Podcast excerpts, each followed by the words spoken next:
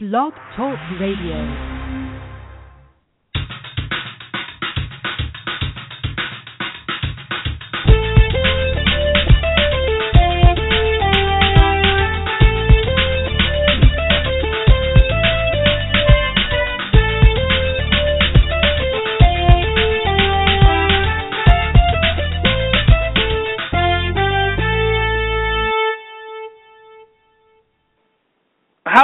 Welcome to Go For It.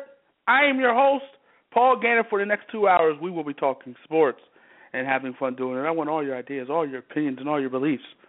And of course, as always, you will get a heavy dose of my opinion. If you have an opinion, the number to call 646 727 3070. That's 646 727 3070. You can listen to the show at blogtalkradio.com slash pgant. That's blogtalkradio.com slash pgant. You can send messages to the show on Twitter at Go For It Gant, G O F O R I T G A N T. So hit us up there on Twitter at Go For It Gant.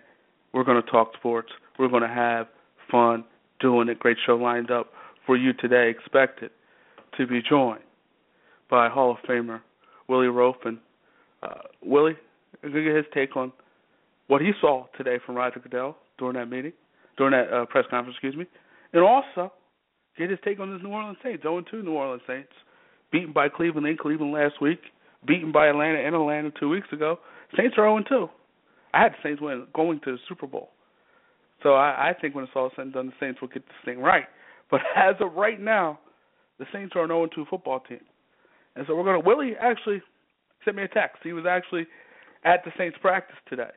So, um, you know, he might have some insight on how that team is right now. Um, what's the mindset of that team uh, moving forward as they're 0 2? I mean, you know, it's tough being 0 2 in the National Football League, but they can come back. They got Minnesota coming to the Dome, and that obviously that's a get right type of football game, I believe, for the New Orleans Saints. I mean, uh, they're they're reverting back to their old ways, and 32nd against the pass, 32nd against the pass. So that's that's the old Saints. That that's the old Saints, the Saints from two years ago when that defense was putrid. But anyway, we're going to talk to Willie about that. Also, relationship ex- expert, excuse me. You know, we're we're going to be joined by one who's going to tell us what you can do to get your girl to watch football with you. Marni Kinrys will be joining us. She's going to tell us what you can do to get your girl to watch football with you, and that's a problem for a lot of men in and around the country. I mean, it, it's difficult sometimes to get your your significant other to watch football with you. But I can't. We we got to go right down to it. What we saw today, press conference today, Roger Goodell finally heard from the commissioner. He was MIA. He was gone. We didn't hear from. We had Adrian Peterson's issues. We didn't hear from the commissioner. Greg Hardy's issues. We didn't hear from the commissioner. He's been gone. Jonathan Dwyer's issue. We didn't hear from the commissioner.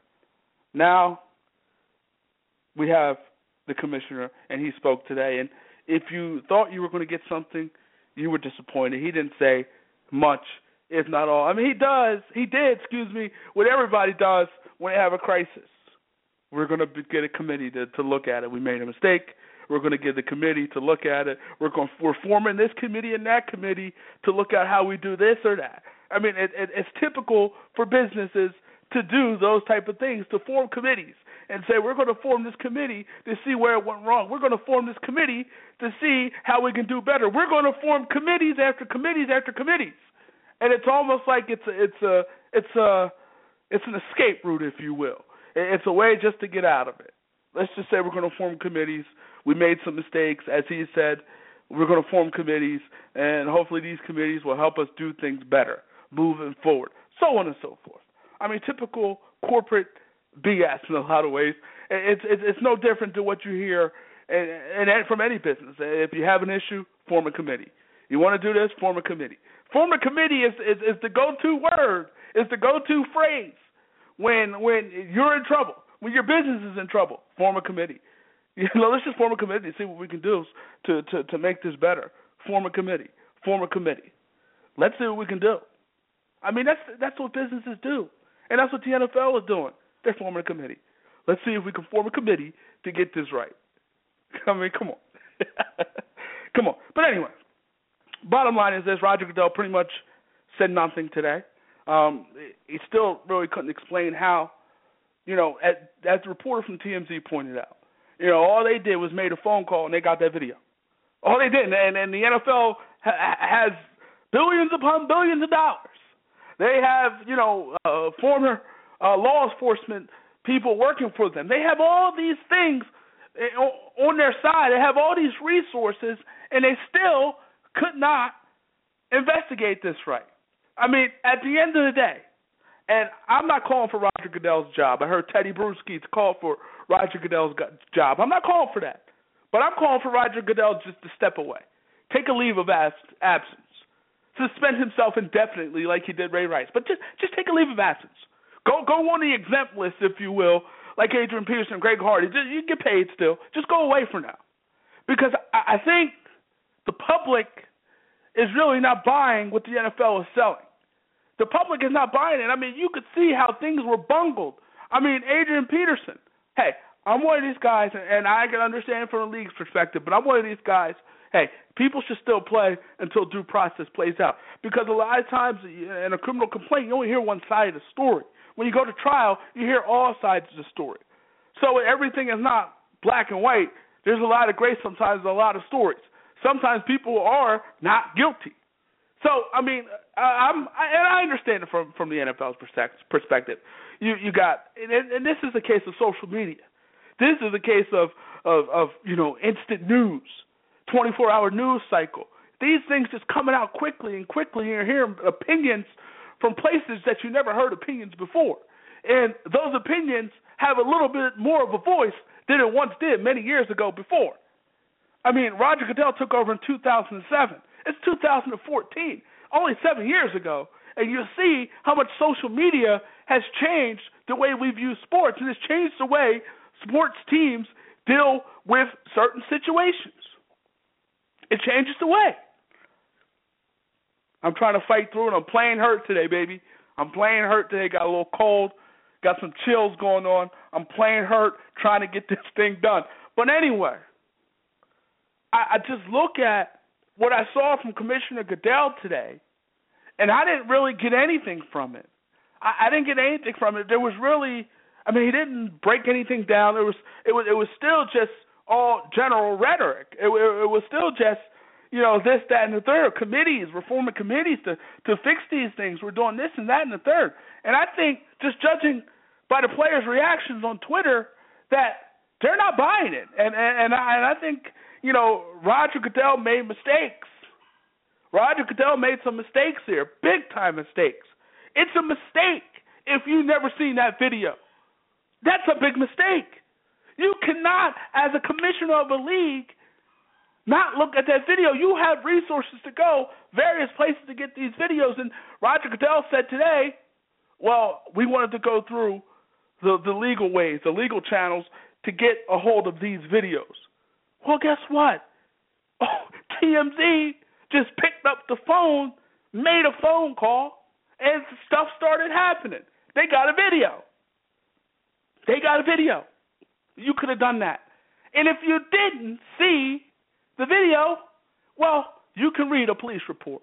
And the police report details exactly what happened. Heck, according to some reports from ESPN today, well, uh, the Ravens were briefed on how bad the video actually looked. So all you had to do was ask the Ravens. You could have found the video if you wanted to find the video.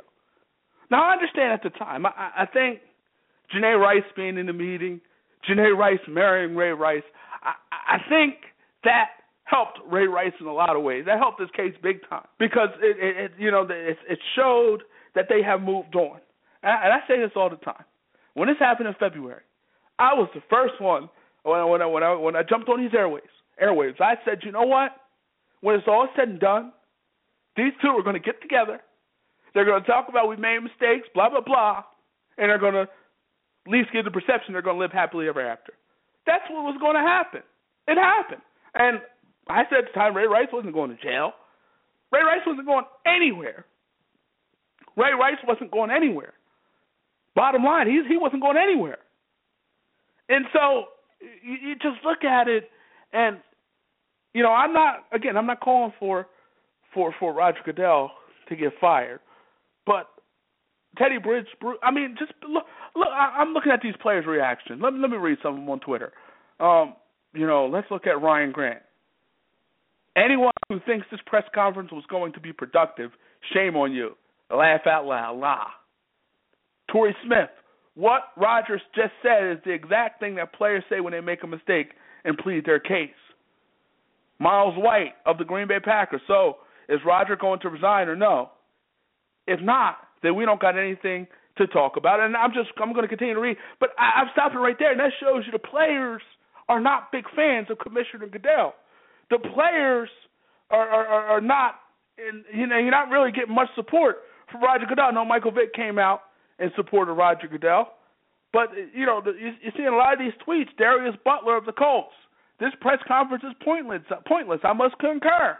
It was pointless. We didn't learn anything new. You forming committees. Great. That's not an answer to why you bungled this investigation. And I know he can lean on, well, this is an appeal process process right now, so we can't say too much. Well, I get that.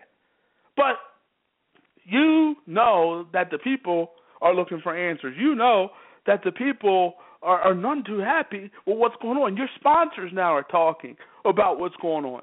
I mean, the reality of it is this, and and at the time, you know, not having access to that in elevator video, it was my thought, it was my belief that the two game suspension was okay based off uh, Ray Rice and, and, and Janae getting married.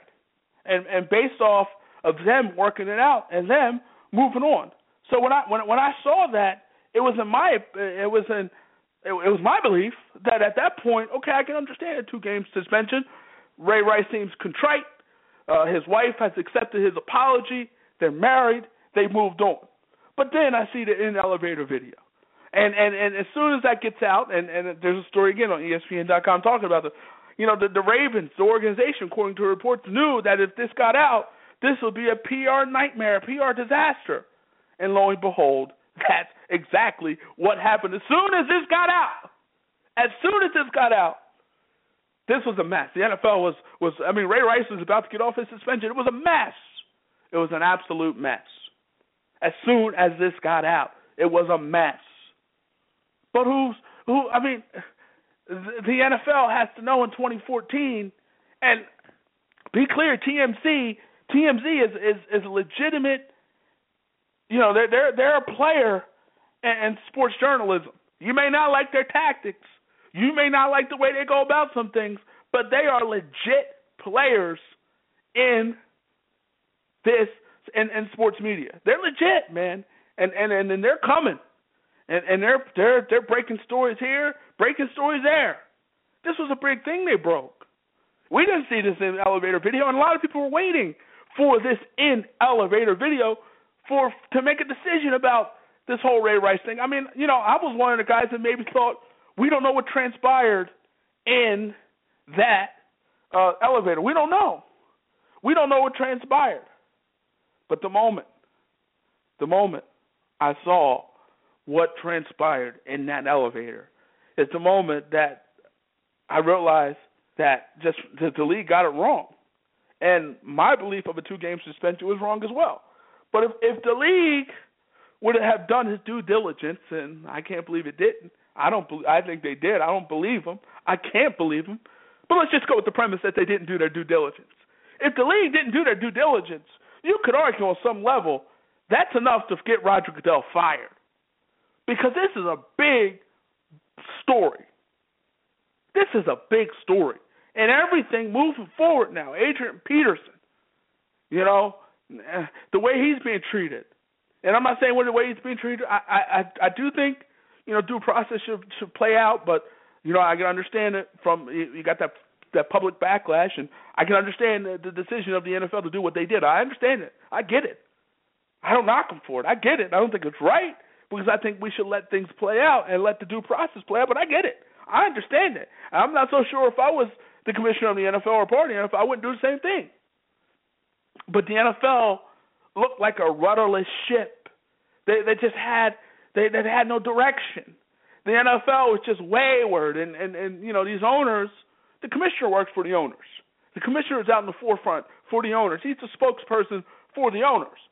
But you have owners in, in, in Minnesota and and you know Adrian Peterson. They they decide on Monday he's activated. He's going to play on Sunday. A couple days later, he's deactivated. He's not playing. He's on the commissioner exempt list. He's going to get paid, but now he's got to work out these legal issues. And you could argue again, and, and Greg Hardy, same deal.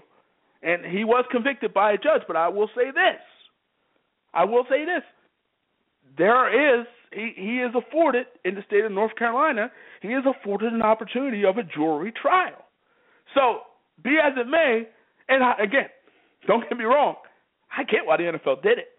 I'm not mad at the NFL for doing what they're doing, and I'm not saying I wouldn't do the same thing. I'm, I'm not saying I wouldn't. I get it. I don't think it's fair, but I get it. You got to protect your business. You you you got to protect it. You got to do what you got to do to protect your business. And the part of protecting your business is making your sponsors happy. But it almost seems like the sponsors now are running the NFL. It almost seems like Anheuser Busch is running the NFL to Radisson. Seems like they're running the NFL right now. It almost seems that way. Because their ideas, their opinions, their beliefs are really deciding whether or not Adrian Peterson should play, whether or not Greg Hardy should play, Jonathan Dwyer as well.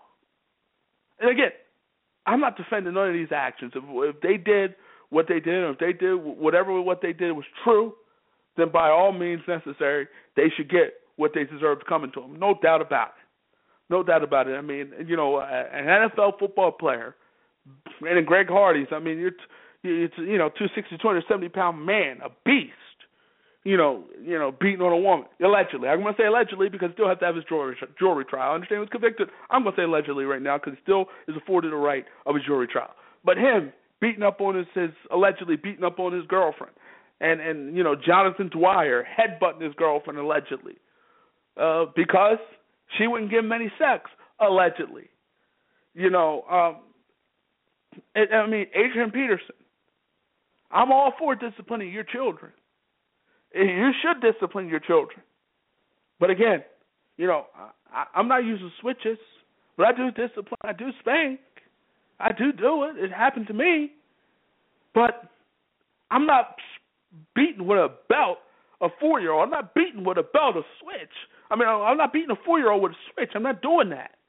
I'm not. And so, Adrian Peterson, that's just common sense. That's just common sense as a parent you know, when when you see those type of things, you feel sorry for the guy because you believe this guy needs some training. He needs some parental training. I mean, uh, uh you, you, you got to know that you can't switch up a, a, a four year old and you use a switch against a four year old. That skin is isn't tough. That's going to leave welts and marks all over.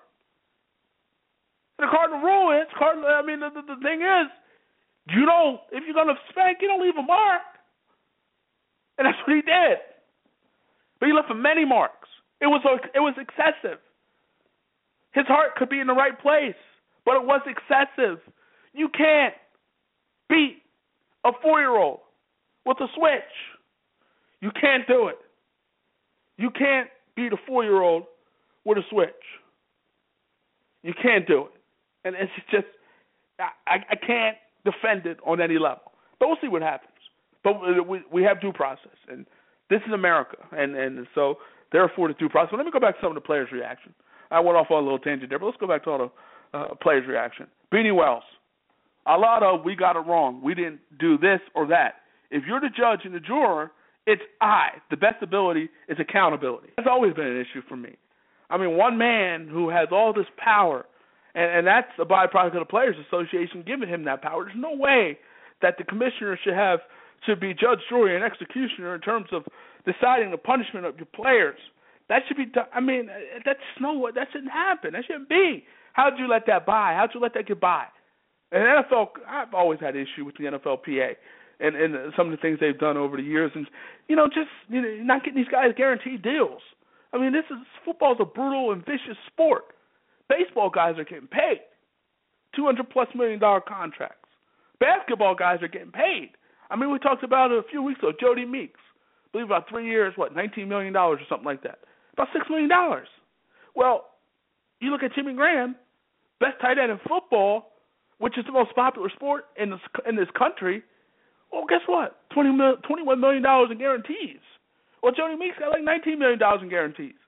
And Jodie Meeks, in comparison to Jimmy Graham, and they're standing in their in their leagues, not even close. Jordan Hill, two years, eighteen million. Jimmy Graham, best tight end in the league, twenty-one million dollars in guarantees. Guess what? That's ridiculous. But anyway, guaranteed deals. I, I don't know how you cannot fight for something like that if you're an NFLPA. I, I just don't get it.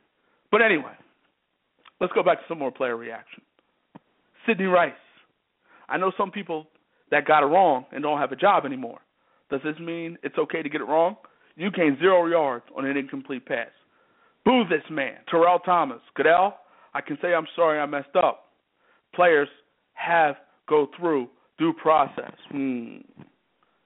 Hmm. Hmm.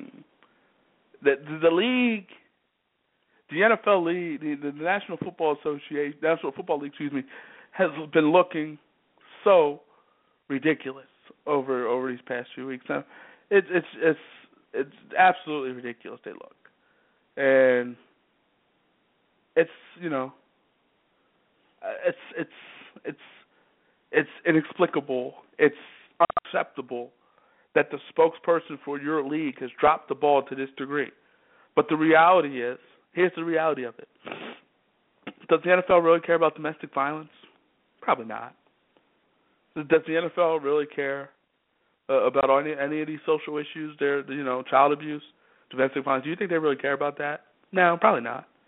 Do they get the perception that they care? Sure, perception is reality.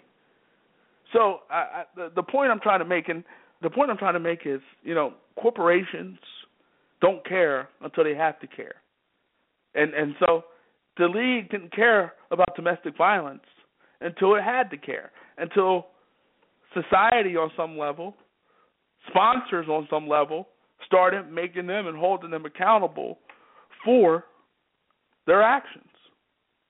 Started making them accountable for you know, the things that they do. We're starting to make them accountable.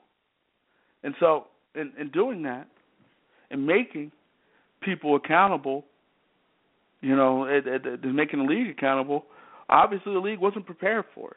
And obviously, based off this article on ESPN.com, it, it seemed like the Ravens and the, and the NFL did whatever it could to, to try to get this story to go away. And TMZ swooped in and you know, and made a phone call basically, as they said, made, made a phone call, and the rest is history. The rest is history. They made a phone call, and that phone call netted them the victory, not the victory, the the, the video, and in some respect, the victory because TMZ, you know, a lot of people, it looks good for them, so they got a victory in this on some level. Nobody wins, but they got a victory. They got a victory. But anyway, you just look at this whole situation. You look at Commissioner Goodell, and the players are not in support of this guy. I think it's I think it's you could just look at tweets and and, and see. You know, he came in on a white horse, if you will. You know, I'm I'm gonna uh, you know be the disciplinarian guy. I'm gonna clean up this league. I'm gonna clean up discipline in this league. I step on the scene. I'm cleaning up discipline. Adam Pac-Man Jones, you're you're going for a whole season. You're not even convicted yet. Chris Henry, you're gone. You know, Big Ben Roethlisberger, you're gone. You know, Michael Vick, and Michael Vick is understandable, but still, I mean, all these things are understandable. Everybody I name is understandable, and I'm not against it because we do have to to hold guys accountable for their personal for their behaviors. But at the same time, are we doing enough to help these guys? Are we putting these guys in position to succeed? Are you giving guys who some come from you know impoverished backgrounds and they they they get a bunch of money and now their life is turned upside down and they, you know they're they're they're basically overnight millionaires. They they hit the lottery, and so you know money unfortunately doesn't make people better. Money doesn't make people better, unfortunately. More often than not, money makes you worse. Money makes makes you worse, and so these guys get a boatload of money, you know, with money comes power or the belief of power, and then with that money comes the idea that with power and with that money, the idea that you can do, you know, some things that the average man can't do. And on some level, there's a level of truth to it. There are some things that the, that they can do that the average man can't do. They can't get the type. I can't get the type of woman or women that an NFL player can get. I can't do it. They, they, they you know, they can get this one and that one, the white one, the black one. I mean, they can get them all. I can't. An average Joe like myself can't. They can't. You know, so the rules are different for them. The rules are different. A, a, a dime to me, a ten, uh, you know, the most beautiful woman in the world to me could be on the NFL. You know, everyday life for an NFL guy. You know, the, the daily life of an NFL a guy. Just another day in the life of an NFL guy. I mean, that's just the way it is. That's just the way it is. And and so you know, sometimes with that, you make mistakes, and and with that, you know, you you don't know how to handle it, and, and you do things that you know you that are regrettable. You do things because on some level there's a belief that you're above the law. You do things. You you have you you, you wield your power sometimes, and when you you know when, when you commit certain crimes against women, because you know who are anybody to to stop? Who is anybody to judge? Who is anybody to talk and tell you what to do? No one, because you have that power. You you you play by different rules on some level. In a lot of ways, the rules ultimately even up. I mean, there there are so many different rules. There are only so many different rules in the world, but at some point, you got to you know rules are rules, and, and you got to follow on some level. I mean, caught up to Ray Rice, caught up. And, here's the thing with Ray Rice. Be clear about something. This guy is a first time offender. It's not like he's a, a, a you know big time criminal. It's not like this guy's had a bunch of different offenses. It's not like that. So, I mean, you know, I look at that, and again, I I will never defend the actions of Ray Rice in that elevator. I mean, he's you know he's a big guy. When you see his muscle, he flex. He's a big guy, and you know he's punching a female. Well, guess what? There's going to be a huge, huge ripple effect of him punching her. You know, she's she's going to fall, and she's going to fall hard, just like she did. Jonathan Dwyer, his situation, court allegations. This happened in July, span of two days. You know, incident with his wife, with his wife, and ultimately, you know, police were called, and you know he hid he hid in the bathroom, and she, you know, basically, you know, basically said that he wasn't there, no one was there, and she got into an argument on the phone with somebody, and you know, the rest was history, and that was done. But you know, he allegedly after she bit his lip because he undressed her and, and wanted to have some sex with her allegedly. She bit his lip. He punched her.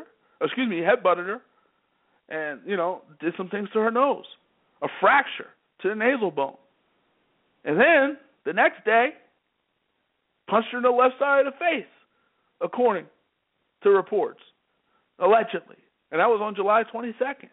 So this happened a few months ago, but now you know she's she's pursuing it, and and Jonathan Dwyer now is going to have to sit out, according to his coach Bruce Arians, until this situation is adjudicated. So it's a it's a it's a it's a it's a tough situation, tough time for the NFL. It's a tough time for the NFL, but it all, in a lot of ways, may have been averted or avoided if they would have did the right thing with the Ray Rice situation. All these things are byproduct of that video surfacing and the NFL not knowing about that video and the NFL, you know, saying they didn't see it and only giving Ray Rice a two game suspension. This is the backlash of Ray Rice.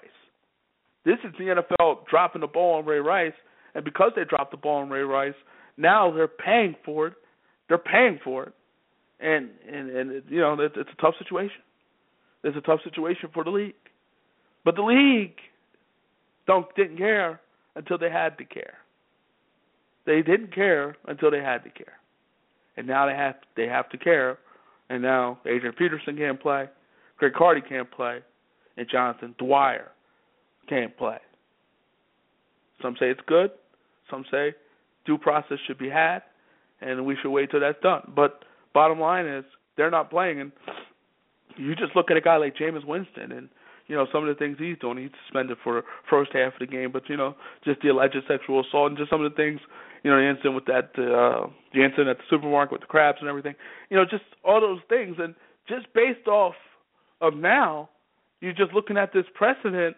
Guys, if getting accused, or you know, after just an accusation and and you know after charges are well pretty much after charges are filed guys are now being forced on you know Ray McDonald at this point is not but you know just looking at the other cases guys are being forced to sit out. And he's just this is just based on charges not a conviction. Based on charges and not a conviction. So it's it's it's it's an interesting thing. And you know just the whole situation with the Saints and you know the whole Bounty Gate situation. In a lot of ways he messed that up too. He he messed that up too. And you remember, you know, the Anthony Hargrove situation, and he put that video out there about Hargrove talking about the money and everything after a hit or whatnot.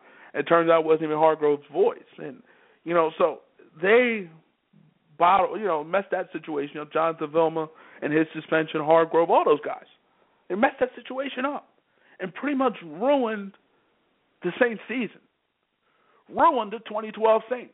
Ruined it. I mean, that season was dead before it started. Ruined it. Absolutely ruined that season. And it, it was the NFL basically being reactive, you know, with the concussion lawsuit looming at the time. The NFL just being reactive. They're being reactive. These whole situations now are being, this is just all reactive.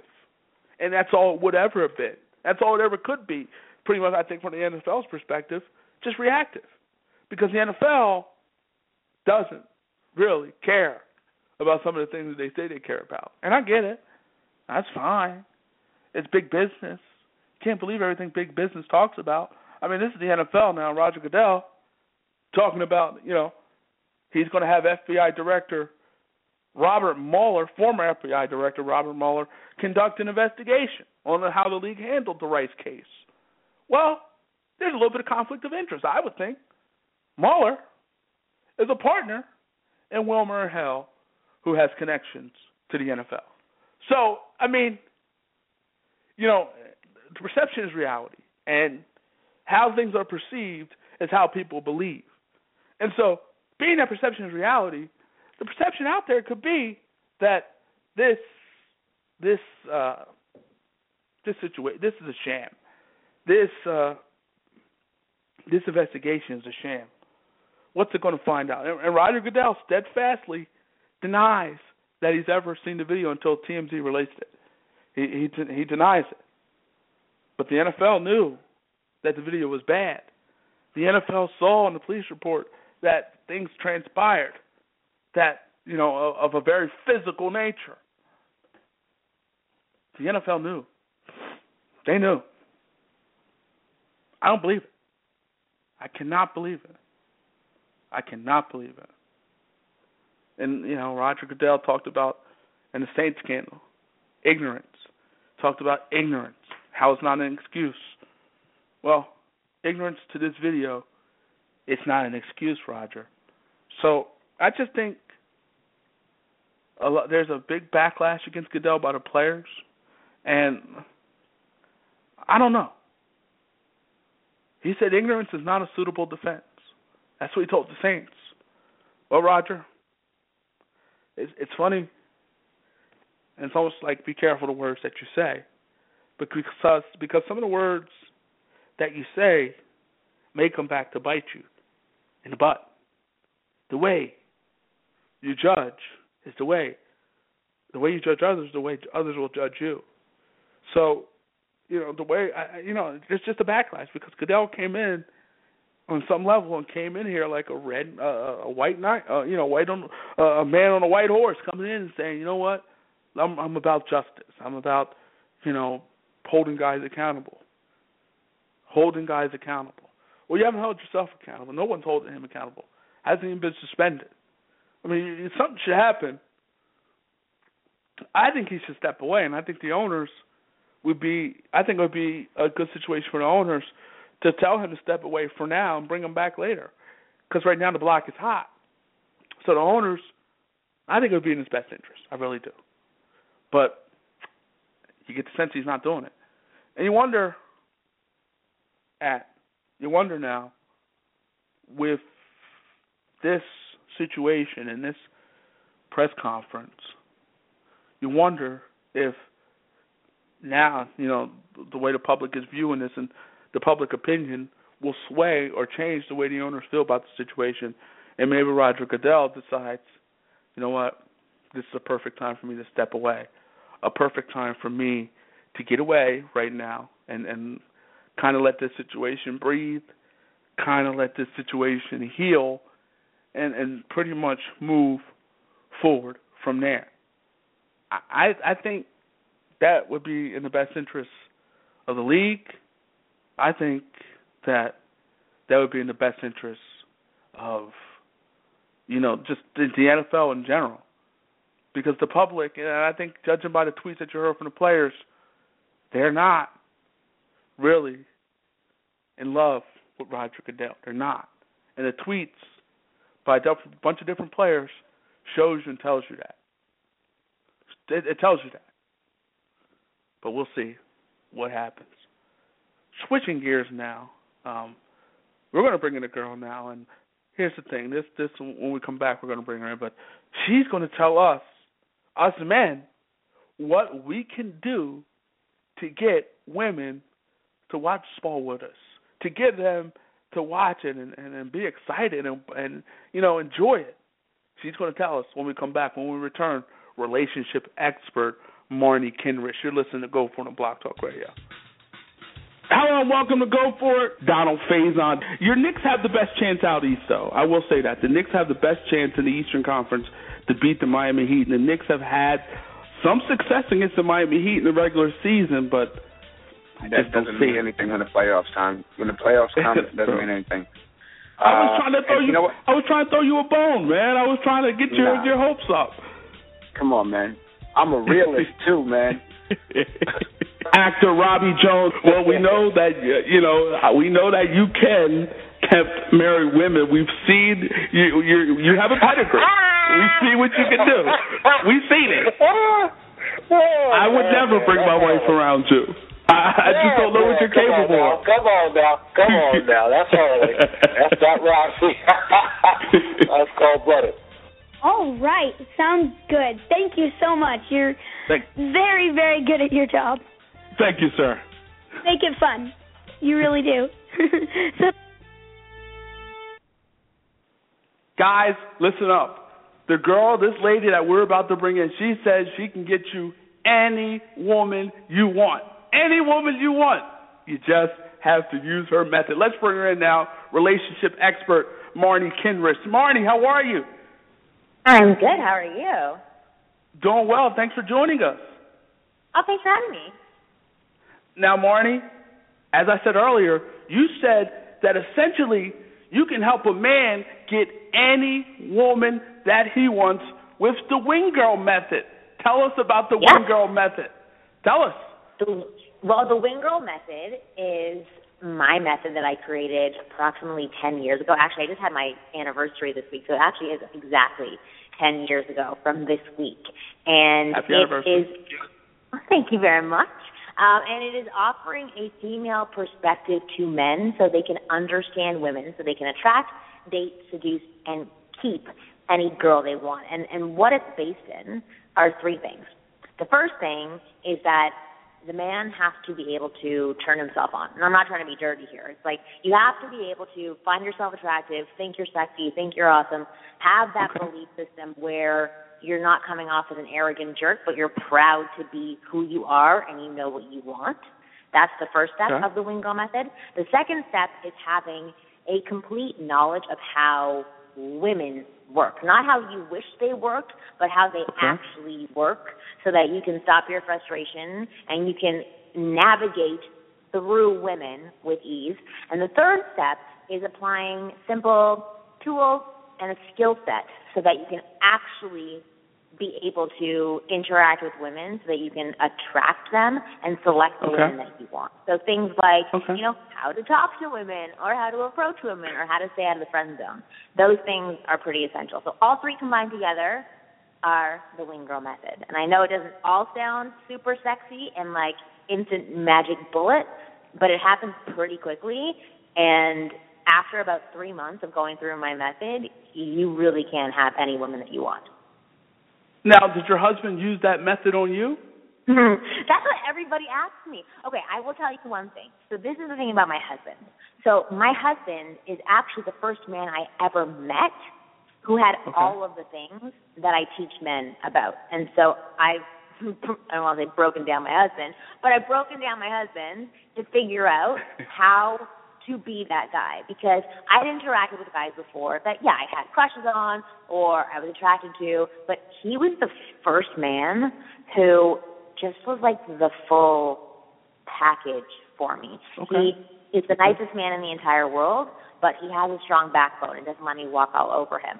He okay. is vulnerable, but also super strong. So he he's got like the balance of everything that is super sexy to me, and I've interviewed close to 5,000 women now over the past decade, and all the wow. attributes that I I, I use to describe my husband, and now like other, you know, many other men that I've interacted with who also attract me. Um, but yeah, the attributes that I talk about, like they are the women that I've talked to are almost in 100% agreement that those things are also attractive to them. Now, is there any limitations to this method? Pretty much, if I'm a not so attractive guy, can I still, with this method, get a yeah. very attractive woman? Oh, have you ever seen any anything like any TV show, like anything, like people in the media? There, there are always men who are less attractive than the women that they're with, and they're not always just super powerful or have tons of money. There's there's always seemingly that imbalance of looks when it comes to men and women. So I actually recently did an interview with David Buss on my podcast called the mm-hmm. Ask Women podcast. And David Buss is the author of a book called The Evolution of Desire, which is absolutely fantastic and like everybody should read it. It's pretty sciencey, but it's a book based on research that he did where he went across I think 37 different countries, like tribes in Africa and New York City, like comparing people from all over the world I think there was okay. 10,000 people collectively that were a part of this research project, men and women. And he was trying to get to the base of attraction, like the evolutionary and biological reasonings, scientific reasonings behind attraction. And what he found at the very end of his research was that basically there was consensus amongst all of these different places in the world that attraction is the same. There's there's little nuances that are different based on where those people are at, but ultimately for men, three things are what create attraction for them and help with their evolutionary survival, right? And one of those things is, you know, they're attracted to look. It is one of the things. There's sure. two other attributes. For women, it's very different. There's a list of like 18 different attributes that are listed, but at the peak of that list of 18 attributes, what they all um, go towards that is the most attractive to women is men that can bring them closer to resources. And that doesn't mean money, okay. but it means survival, safety, and success in whatever society they're living in. So things like intelligence, drive, ambition, family values, um, friendship circles, um, you know, th- those are the things that attract women. Again, depending on where they are, there, there are different things that show women each of those attributes. But basically, the looks are not a part of it. Those, that was not one of the attributes that okay. were listed in the 18 different attributes. There's all of those other things. So, but but taking care of yourself um, and good hygiene actually was part of the attributes list. So okay. you may not be the most handsome of men, but if you take care of yourself, if you can dress well, put yourself together, and carry yourself with um, a, you know an air of confidence and ownership sure. of who you are, you can turn on anybody. Okay, all right. We're talking to relationship relationship expert, excuse me, Marni Kinrys, And, and Marni, let me ask you this now when I was growing up and, and when I well not growing up, 21 years old, 23, 24 years old in the club, I see a group of girls. I'm intimidated yeah. because there's a group of girls right there. I can't talk Why? to them. It's a group of girls. I'm intimidated. Give me some Why? advice. They're all together. They're all, it, it saves you time and energy, right? Why would you? That, that's amazing. It's a group of women. Yes, continue. What else? Yes. uh, give me some advice. How how can I how can I break it? How can I break that group? You you go up to the group and you make a joke and you say, "Are you guys talking about me?"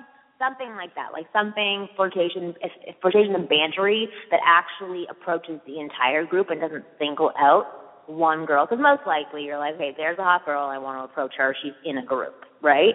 So you have to approach the group, make the whole group feel special. If anything, don't focus your attention on the girl that you're attracted to. And then once you've won over the group and connected with them, then you can start to single out the girl that you're attracted okay. to. Like start whispering to her, or like playing a little game about like you and that girl against the other two girls, or something where you're poking fun and teasing the girls that are there because everybody's out to have fun, right? Like nobody wants to go out and be bored by people. They want to play around. They want to like look around the room and make guesses about why people are there, the last time that they had sex, or things like that that can be really playful. And I, you know, I talk about different things and topics that you can bring up with girls in my book that I have on Amazon. That's called Get Inside Her.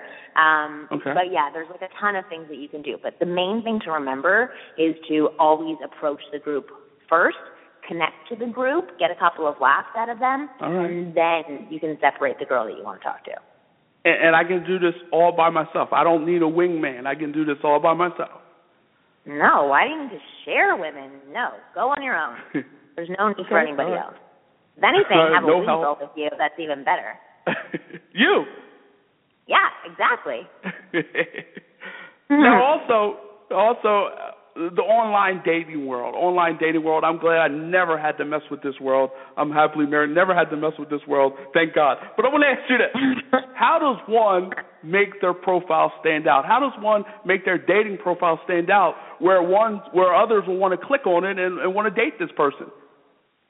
Okay, so that, that's the only negative thing about online dating is that you ha- you do have to have some sort of skill set with writing, which I think is kind of unfair because some people who are awesome in person are not the best writers. Which I would just say, like, don't go to online dating and go to live events where you can show off your dazzling personality rather than being stuck in a format that doesn't really work with you. But if you are going to choose to do online dating, um, the one thing that you want to remember is that you're trying to entice women, right? You're not talking okay. to other men that are out there. So I, I would do this. There's a couple of exercises you can do before you start online dating. One is signing up as a woman and putting up a profile. And I would take it down right away because I I know it messes around with other guys and it's not really nice. Um, but you put a profile up as a woman so that you can see the emails that women are being sent every single day. Like when a woman puts up her profile, if she's kind of cute to really hot, she's going to get, depending on what, what site it is, like 50 to 100 emails in that first day. Okay. And you will see just like just how attacked women get and the crap that women get thrown at them, which is why we have a lot of barriers to entry and why we're pretty selective with who we allow in because there's a lot of creepers out there and a lot of people who are not, you know, doing a good thing for your gender. So for sure, I would do that. I would also go on as a woman and I would look at other men's profiles and read their profiles and see the things that they have and see the things that interest you that catch your attention that you're like, oh, that's really boring. That guy seems like a dud. And like just start to notice the things that you start thinking about this guy. Because overall we're all attracted to dynamic people, right? And people who really value mm-hmm. themselves. So men and women are both attracted to it. Men for different purposes than women, but it's still something attractive. So once you start to see other people's reach, uh, profiles, you can start to pick out like things that they're incorporating into their profiles that you could incorporate in as just just style wise. I'm not talking about like stealing sentences from them, but then um, it'll really help you write your profile. But overall, what you want to do is you want to make sure that you're not just speaking in statements in your profile. Okay. So I have this blog on my website, winggirlmethod.com, and it's about conversation threading, and it talks about how you know men speak in statements with each other, and they're really satisfied by those statements. Like, how was the game last week? Great, awesome. Like I like hot dogs. Like those are things that you guys say to each other, right? but with women, when they're talking, they're exchanging emotions. So there's underlying messages below what they're actually saying. So when you talk okay. to a woman, and when either in online or in person, you have to have a balance between the way that you talk in statements, but then also inject emotion into what you're saying as well. And that can okay. be done really easily by I have a method that's called OSA, right? So it's observation, share, and ask. But that's like when you're having conversations with women, but it's a way to write your profile. You make an observation or you make a statement. I like dogs. Doesn't have to be as boring as that statement, but I like dogs, right? But afterwards, you want to share something about it so that you expand and you can ingest an emotion. I like dogs because, and then that statement after the because is where women will get the chance to feel who you are, right? Because that'll right. expand right. on your feelings about something and lets her have a little bit of a peek into who you are. Um, so uh, all of the information I just provided, like all of that put together, will help you really put together a great profile. But I would say that as well, you don't want to take yourself too seriously. As as genuine as you want to be, and you know, if you're looking for love, so yeah, I'm looking for love. But you also want want to show to a woman that you don't take yourself too seriously. It's not the be all and end all if you you aren't a match with each other, and you're going to march on afterwards. So that's the message sure. that you want to get across that you're there for fun. She can have fun with you, but here are the things that you're looking for. Here are the things that you hope to come out of online dating. And then make some sort of joke and then, you know, get back to being serious again. And that's so what balance is, is yeah. I know I gave a lot of information. See, women are not quick answerers. So for sure. it's all about the, how all, it works. Those are the things that attract women. It seems like it's all about the joke. I mean, the large group joke. You know, the the online yeah. profile joke. So it's all about the joke. But it's all about okay. the balance, right? So if you're approaching a, a group of girls and one girl starts talking to you and she's like, "Okay, what do you do for a living?" You're like, "Yeah, I'm, I'm an astronaut," right? You throw that out there, and then you got like, "I have a huge mission that I'm going on next week. What should I pack?" Or like something playful that you want to sure. say to her, right? So you make that statement, you play around, you guys banter for a few minutes, and then you say, "No, you know what? I'm a lawyer, but I I I love I love being a lawyer, but what I like even more." is when I do X, Y, and Z, and you talk about your ha- your hobbies, or you this is something else. So there's that that balance as well. It's like I can joke around and not take life so seriously, but here's who I also am, and this is me as a full package. You know, that's okay. what you want to show to women, but that's also what you want to show for yourself that you are a full package. Definitely, definitely. We're talking to relationship expert Marni Kinrys, and and Marni, I got to ask you this now I, I love football, and for the longest, you have some advice on this. For the longest, I've been trying to get my wife to watch football with me. What can I do to make that happen? I don't know, but when you figure it out, tell my husband because he is frustrated over that as well. Okay, I will tell you one thing, and I've told my husband this a million times. You have to make it fun for me and listen, there's either the one thing of letting it go and just saying, you know, football's for me and my guys, or football is for me and myself, that time for myself. Or you can learn to make it fun for her. Because even the other night, I really tried to sit down and watch football with my husband and his friends.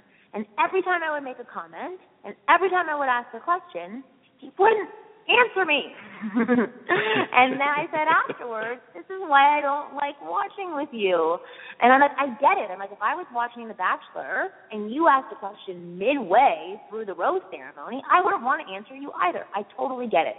Um, so like I understand that we both have things that maybe the other person doesn't like, but if at the commercial break, if if he could turn to me and be really into me and answering my questions and explaining things and then things and you know pull me in and hold me tight while we're watching one of the games and then say see that guy's doing this or see that guy's doing that. Oh i would love it. I would absolutely love it. But he's very into his football. So i that's that's i've not cracked that one yet but when i do i will okay. tell you. All right so now you have a book out. That's not how men work. Tell us about yeah. it well, that book is for women. So um, that book is based on the information that I've learned from uh, you know tens of thousands of men that I've interacted with and worked with over the years. Um, okay. Because I, I I've learned how men work, uh, and they don't work the way that I thought that they did, um, or the way that I wanted them to. uh, and it's definitely helped me in my interactions with other men, uh, and 100% helped me in my interactions with my man. Um, and so now I want to relay that information to women, whether they're, you know, single and dating, or they're in a relationship, or they're in a long-term marriage. Uh, the information that I've learned can be applied to everybody at every different stage. Uh, mistakes that women are making that they're not aware of, that are decreasing their opportunities on a daily basis. Um, because I've learned over time that men are afraid of rejection. Men For don't sure. want some men don't want sex as much as we think they do. Um, men actually do want relationships, or they just want to have options.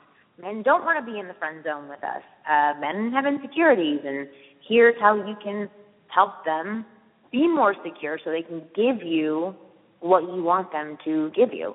Uh, I think a lot of women get upset that they're not finding the right man or they're not finding quality men. Quality men, but I, I actually don't think that they are giving the quality men the time of day because they're not presenting themselves in the same way that they think a man should present themselves. Okay. Um, but if they were to give that man five more minutes of their time to get them comfortable or help them become more comfortable, they would actually be able to have amazing men around them at all times. So Well, uh, that's, some- that's what my book is about. On some level, don't you attract what you are?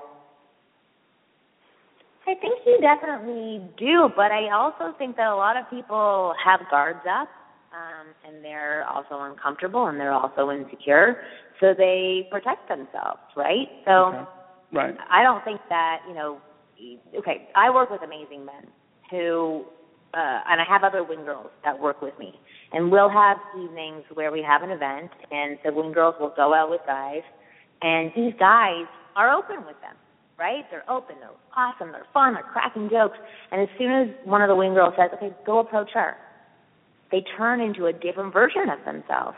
They start whipping out weird lines, or they get nervous, or they get poor body language, or like, it's and like the girls will say to me, like, I am an idiot. I I have turned down so many awesome guys because they were that bumbling fool that I didn't realize could also be that awesome guy.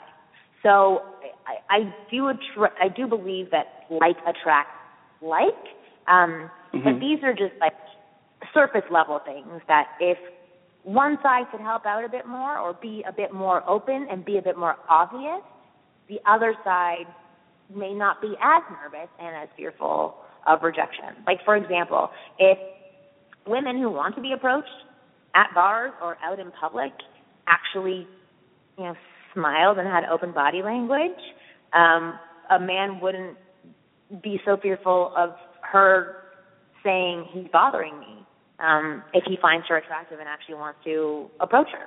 So in a situation like that, a woman looks as if she doesn't want to be bothered or picked up, but secretly she does want to be picked up and flirted with. But the guy's thinking she doesn't want to be bothered right now, so he doesn't approach her, and she doesn't get approached. So they both. So yeah, this book is just really there's just like little things like that that can help help women understand where men are coming from because I think there's you know a lot a lot of men are at least from from my history of men they're working their asses off to understand women so they can give them what they want. sure. They are sure. and they're and I love that about them. Um and I I hope women can do the same thing with men because if they want to partner up with them, they have to know how they work, or else they're screwing themselves and they're going to be very miserable later on down the road. So, sure. you know, No one wants to be is miserable. Wonderful. Yeah, don't be miserable. That, that life is too short to be miserable. Fans, make sure you go to our website, winggirlmethod.com. Also, hit her up on Twitter, winggirl at winggirlmethod. Also, make sure you get her book. That's not how men work, and that's on Amazon. No, it's not. It's actually at that's not how men work.com. Okay. All right. So fans, support all the great things going on with Marni Thank you. Kinrys. Marni, pleasure talking Thank to you. you. Wish you Pleasure nothing talking but to the you, best too. of luck. Let's do it again. Thank you. I appreciate it. Yeah. Oh, for sure. I would love to. Marni Kinrys, and we thank her for for that relationship advice. I mean, some of you guys out there need to know how to get a date. Some of you guys out here need to know how to get a date. Some of you guys out here need to to, to work on your online profiles so you can get yourself a date. Some of you guys who have women need to find ways to get your woman to watch football. Marni Kinrys can help you with that. And she broke it down for us. Great, great talking to Marni. And again, we wish her nothing but the best of luck moving forward. Second hour, go for it. Starts right now.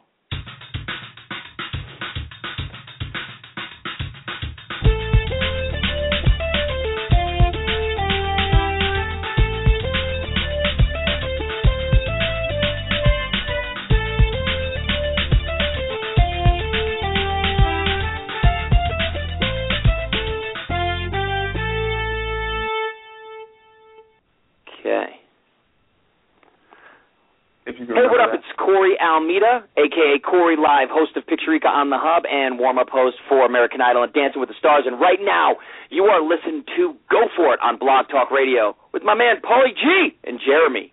Get it! Back. And we're back. Second hour, Go For It. Started right now. In the second hour, we're expected to be joined by Hall of Famer Willie Roaf. Willie's in New Orleans, so we're we're going to get his take on the Saints, who are 0 2 get his take on um, Roger Goodell and that whole situation, and um, you know, see what he thinks about. See what he thinks about what he heard today. You know, I, I, again, I didn't hear much. I don't think anybody there who who heard the press conference really didn't hear much. You know, we didn't hear much there.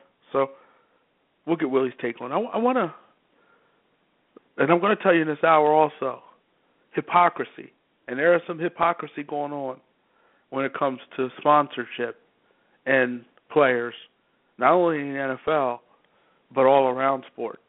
We'll get to that hypocrisy in a moment.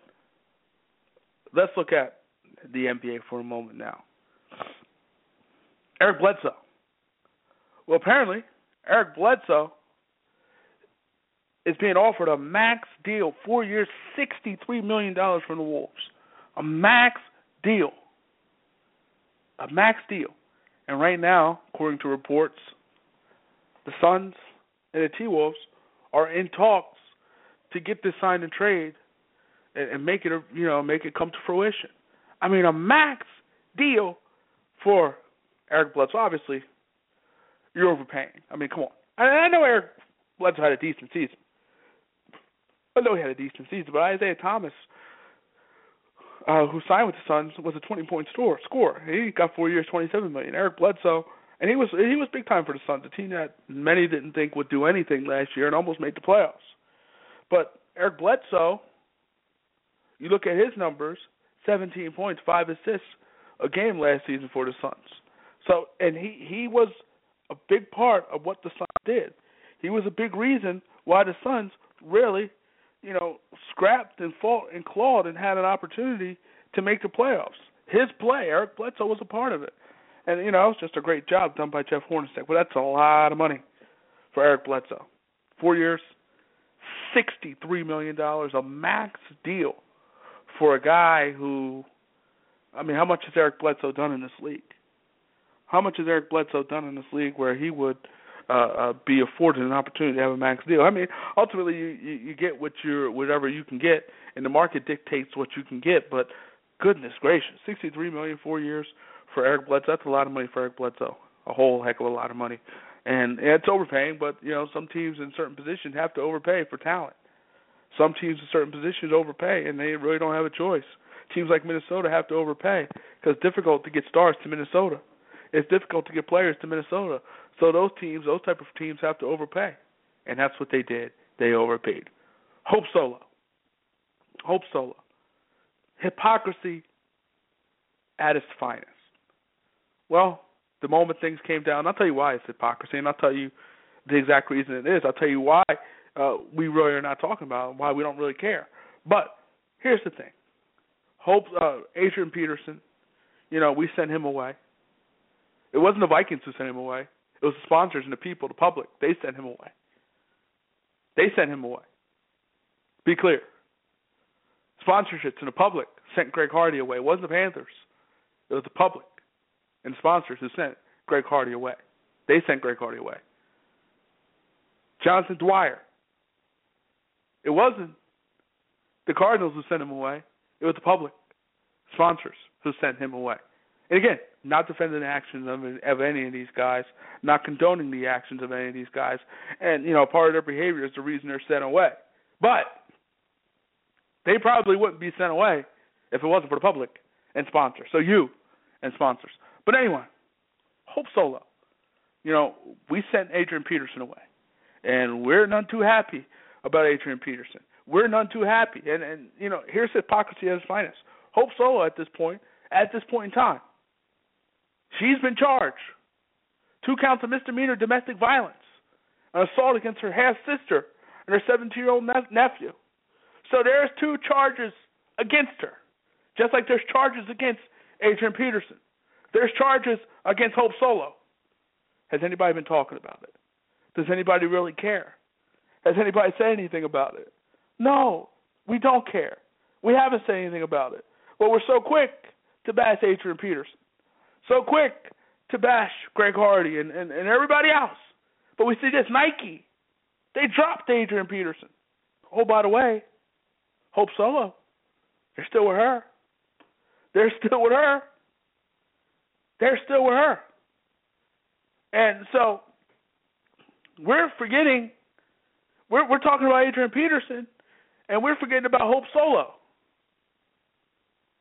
No one is talking. Philip tweeted out Hope Solo is playing in a U.S. soccer game tonight despite two domestic assault charges. No outrage here, though, right? Jamie Lesker, Lasker, excuse me. So Hope Solo can represent our country after being arrested for domestic violence, and everyone is okay with that. Just saying. Just saying. And I'm just saying. Adrian Peterson just has charges at this point. Has not been convicted. Under Carolina law, Greg Hardy at this point is afforded an opportunity to a jury trial. At this point, Jonathan Dwyer has not been convicted of anything at this point.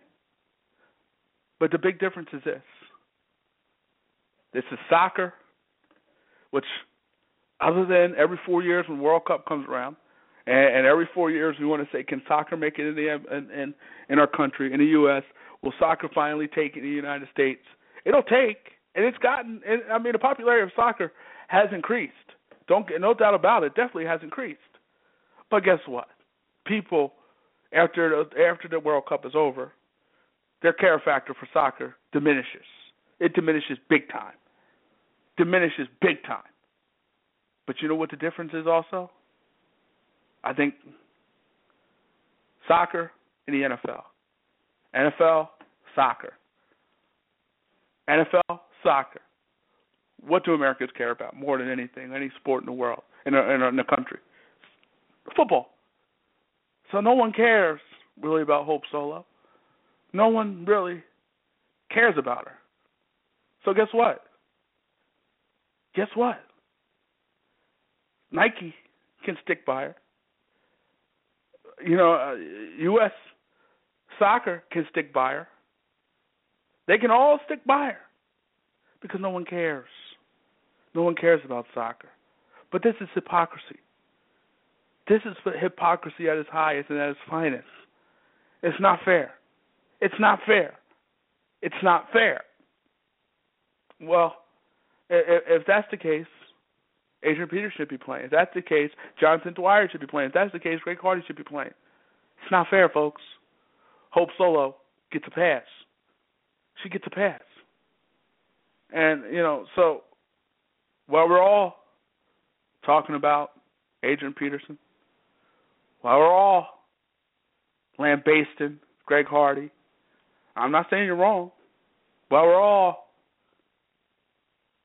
going after Jonathan Dwyer and calling him every other name in the book, what are we saying about Hope Solo? We're saying absolutely, positively nothing. You know why? Because you don't care. You know why?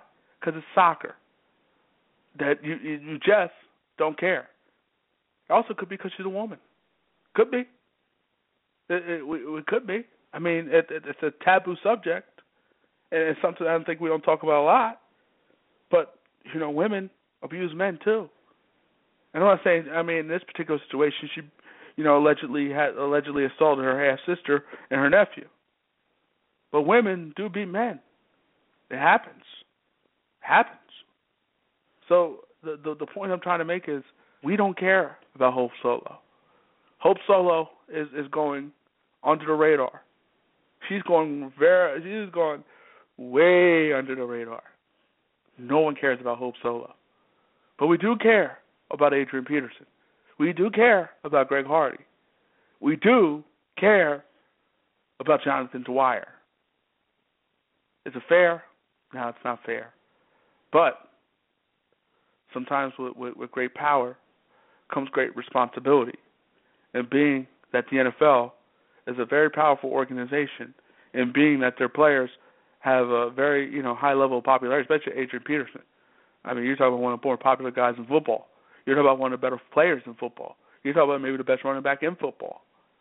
You're talking about possibly a Hall of Fame, possibly a Hall of Famer when it's all said and done. So, the bottom line is, this comes down to Hope Solo, soccer, women's soccer. Who cares? And and that's the bottom line.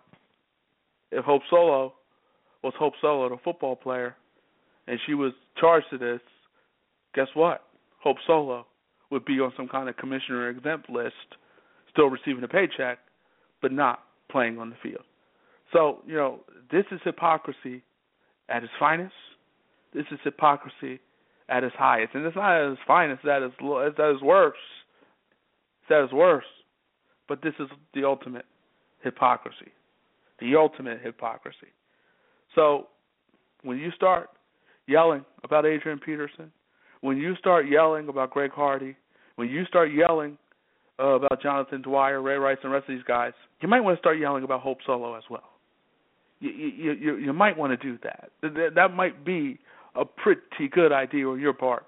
Don't let this one. I mean, if you have a problem with uh, Peterson and, and Rice and Hardy, you need to have a problem with Hope Solo. Sorry, you do. Anyway, it is hypocrisy, and you know. And here's the thing: even with me pointing out this hypocrisy, I'm not calling for her to be suspended because I think she's afforded the opportunity of due process. She is. She's afforded that opportunity and, and, and should get that opportunity. The moment they figure out and, and say, you know what? The moment they say guilty, the moment they say guilty is the moment that suspension should be in place. That's the way I feel about it. You know, I could be, I'm I'm probably in the minority.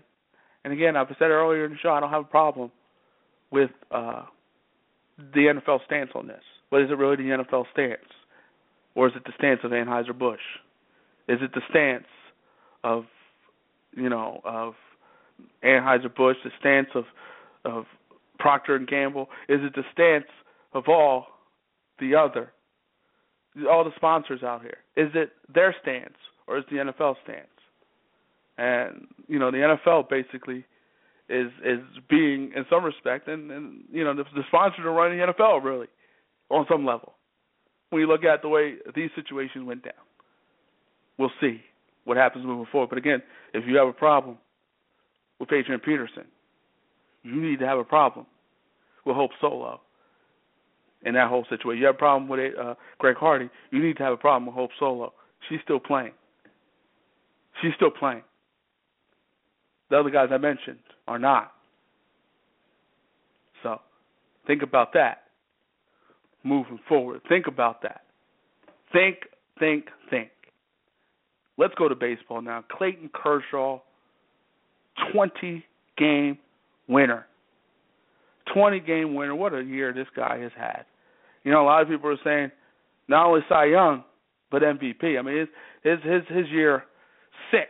I mean, under two ERA, 1.80, 20 wins, only three losses. I mean, absolutely incredible. What a season for Clayton Kershaw. What a season. Let's take a caller. You're on go for it.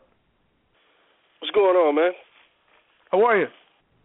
Uh, I'm well. I'm well. Uh, just been listening for the past five minutes, so trying to catch up with you. This Naj? Yeah, this is Naj. Thanks for calling again. Hey, trying to support, man. You know how it is out here, man. Boy, I had a good time though earlier, man. I put on some barbecue, got me a nice cold beer so I could watch the Roger Goodell press conference and watch him go down in flames thoughts? and laugh at him. Had a good what time. What are your thoughts? Tell me what you saw. No, Tell it was just what I expected, man. He, he gave uh, BS answers, a whole lot of lawyer speak, a whole lot of talk about committees and things that they're gonna yeah. do, and things that he can't possibly really pull off, and it just deteriorated into nonsense uh, to the point of some reporters started pushing him a little bit, uh, Rachel Nichols uh, especially. And yeah. by the end of it, it looked like he was a guy who just wanted to go home. And uh, I, I think he, I think he might end up resigning. I think they might end up getting rid of that guy. And, and I wonder, I wonder if they're going to decide this. I wonder if the NFL is taking the temperature of the fans, sponsors, and everybody after this particular press conference. Because to your point, he really didn't say anything. I mean, he, he, like you said, it was just lawyer speak. It was just a lot of generalities. That's it. And and here's the thing: anytime a person or, or a company has issues, they always say the magic word: "Let's form a committee. Let's let's oh, yeah. let's form this and form that to see what we can do moving forward." I mean, it's just a magic word. It, it's the cure. Yeah, have you have you heard anything from that anti-bullying uh, committee they started last year in Miami? You heard anything about that since that? No, not really. You know? Not really. no, not really. yeah. It's just here's the thing: and, and the NFL is no different than any other corporations. Corporations don't really care about social issues. The reality is, corporations care when they have to care. And now the NFL, yeah. because of sponsorships, because of public backlash, because really of social media in a lot of ways, the NFL now has to react. The NFL has to address these issues. They don't want to do it. They have to do it. You know, and, and so right. I mean, it, it's it, it's just the way of the yeah. world, pretty much. It's the way of big business. Right, but this is this is the essential thing with it though. Within that realm, you have to have somebody who's considered credible as your front man. He has to be the one to come out and speak, uh, give statements sure. and ideas about things, and people have to take him as you know a credible guy. Like, okay, he spoke on it. He said this. His name carries authority. His name carries weight. Now, once that guy is not considered credible and his name carries no weight, and people are you know suspect of everything that he says then he becomes a problem, and there's no need to have him on your boat. So typically they toss him off the boat. So with Goodell, that that's how I'm looking at this issue. Okay, will the owners decide they're going to keep him, or are they going to be uh, really arrogant in the way of thinking, okay, this is our guy, we're going to keep him on because we're not going to allow outside groups to dictate to us. That that's like the typical corporate response. That's usually a mistake. Right. You're not going to tell and us what to thing. do here's the thing: the outside groups, in a lot of ways, are telling the NFL what to do. That's why Adrian Peterson isn't playing on Sunday. That's that, that's yeah. a byproduct of the outside groups. I mean, and yeah. and the thing is, to your point, I mean, I'm just reading player tweets about this, and the players are against Goodell. It seems, and and it just to me, like I, I personally think Roger Goodell should step away. I'm not saying resign, but I think he should step away for a moment, take a leave of absence, suspend himself indefinitely, and and and just let this die down a little bit because I think his credibility is lost. I really do. yeah, but see, that's the thing, though. Him stepping away doesn't bring it back. He just comes back to more questions. And this is not a thing of Roger Goodell is Steve Jobs and he created this thing and he's this visionary guy we have to have. The ownership group right. knows they could throw him out and get a just as good resume on their table uh, by morning, if not a For former sure. Secretary of State and Condi Rice in that chair if they want. For sure. So it, it, sure. it's not an issue if they have to keep this guy, and, that, and that's the that's the puzzling part about this is that they went to bat for Goodell so much and they don't need him, and the fact that the Ravens went to bat for a three yards of carry running back so hard, which made no sense uh, initially. So Right. it, it's it's funny. And and the thing is, it, it's it, the the funny part about this whole thing is, you know, TMZ, the guy from TMZ asked a great question, you know, said a great thing. You know what? They were able to pick up the phone, make one phone call, and bam, the video's on their desk.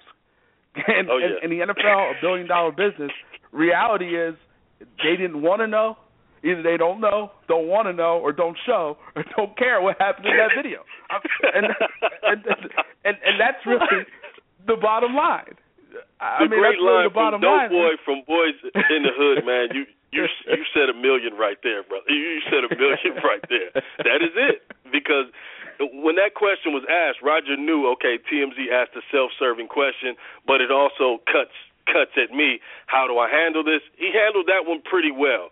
But when uh, Nichols started talking about just the the idea of you having uh, one group of lawyers represent represent the NFL and right. also be the ones to be the voice of reason within your uh, so-called discussions uh, made it absurd. And then that last lady who asked him about the diversity on the committee that he's making mm-hmm. about mm-hmm. domestic violence. Oh man, they they had to cut the, the guy up. Presses over. It's it, that's it. Roger had nothing. I mean, let me ask you this. Bottom line, Roger Goodell does he keep his job as the NFL commissioner moving forward? No. No, I, I, I think this, I think this presser was the last gasp of them giving a try to him. Like, look, we owe you this. You've been here with us. We made a lot of money together. We'll give you a shot. Go out there and, and you know try to turn the tide on this thing. But he's just not equipped to handle it. I, I personally, even though I hate David Stern, I think David Stern could have walked away there uh, at least with a draw not a KO. but it, I mean, it was it was hard for Roger Goodell to get a draw in this situation because of you know just everything. Because I mean, of his own doing, though. That that's the thing, right. though. And, this is not a thing of okay, you took this job on as the sheriff Roger Goodell, and you were going to change things and implement policy and make sure everybody's held mm-hmm. accountable. That's the job you took on. That's who you presented yourself as. So as time begin to show and as experience begin to show, your case your caseload just doesn't look good. You have the Saints case to where right. you told uh, Sean Payton, uh, well, just because you didn't know doesn't that doesn't uh, dissolve you of any wrongdoing. Exactly. Which turned out to be nonsense because you can't treat anyone like that. And then you go to you know the lockout, the scandal with the refs, to where we had the the non-official officials mm-hmm. and the yeah. fail Mary, yeah. and you know just the the relationship he has with the players right now and the Players Association.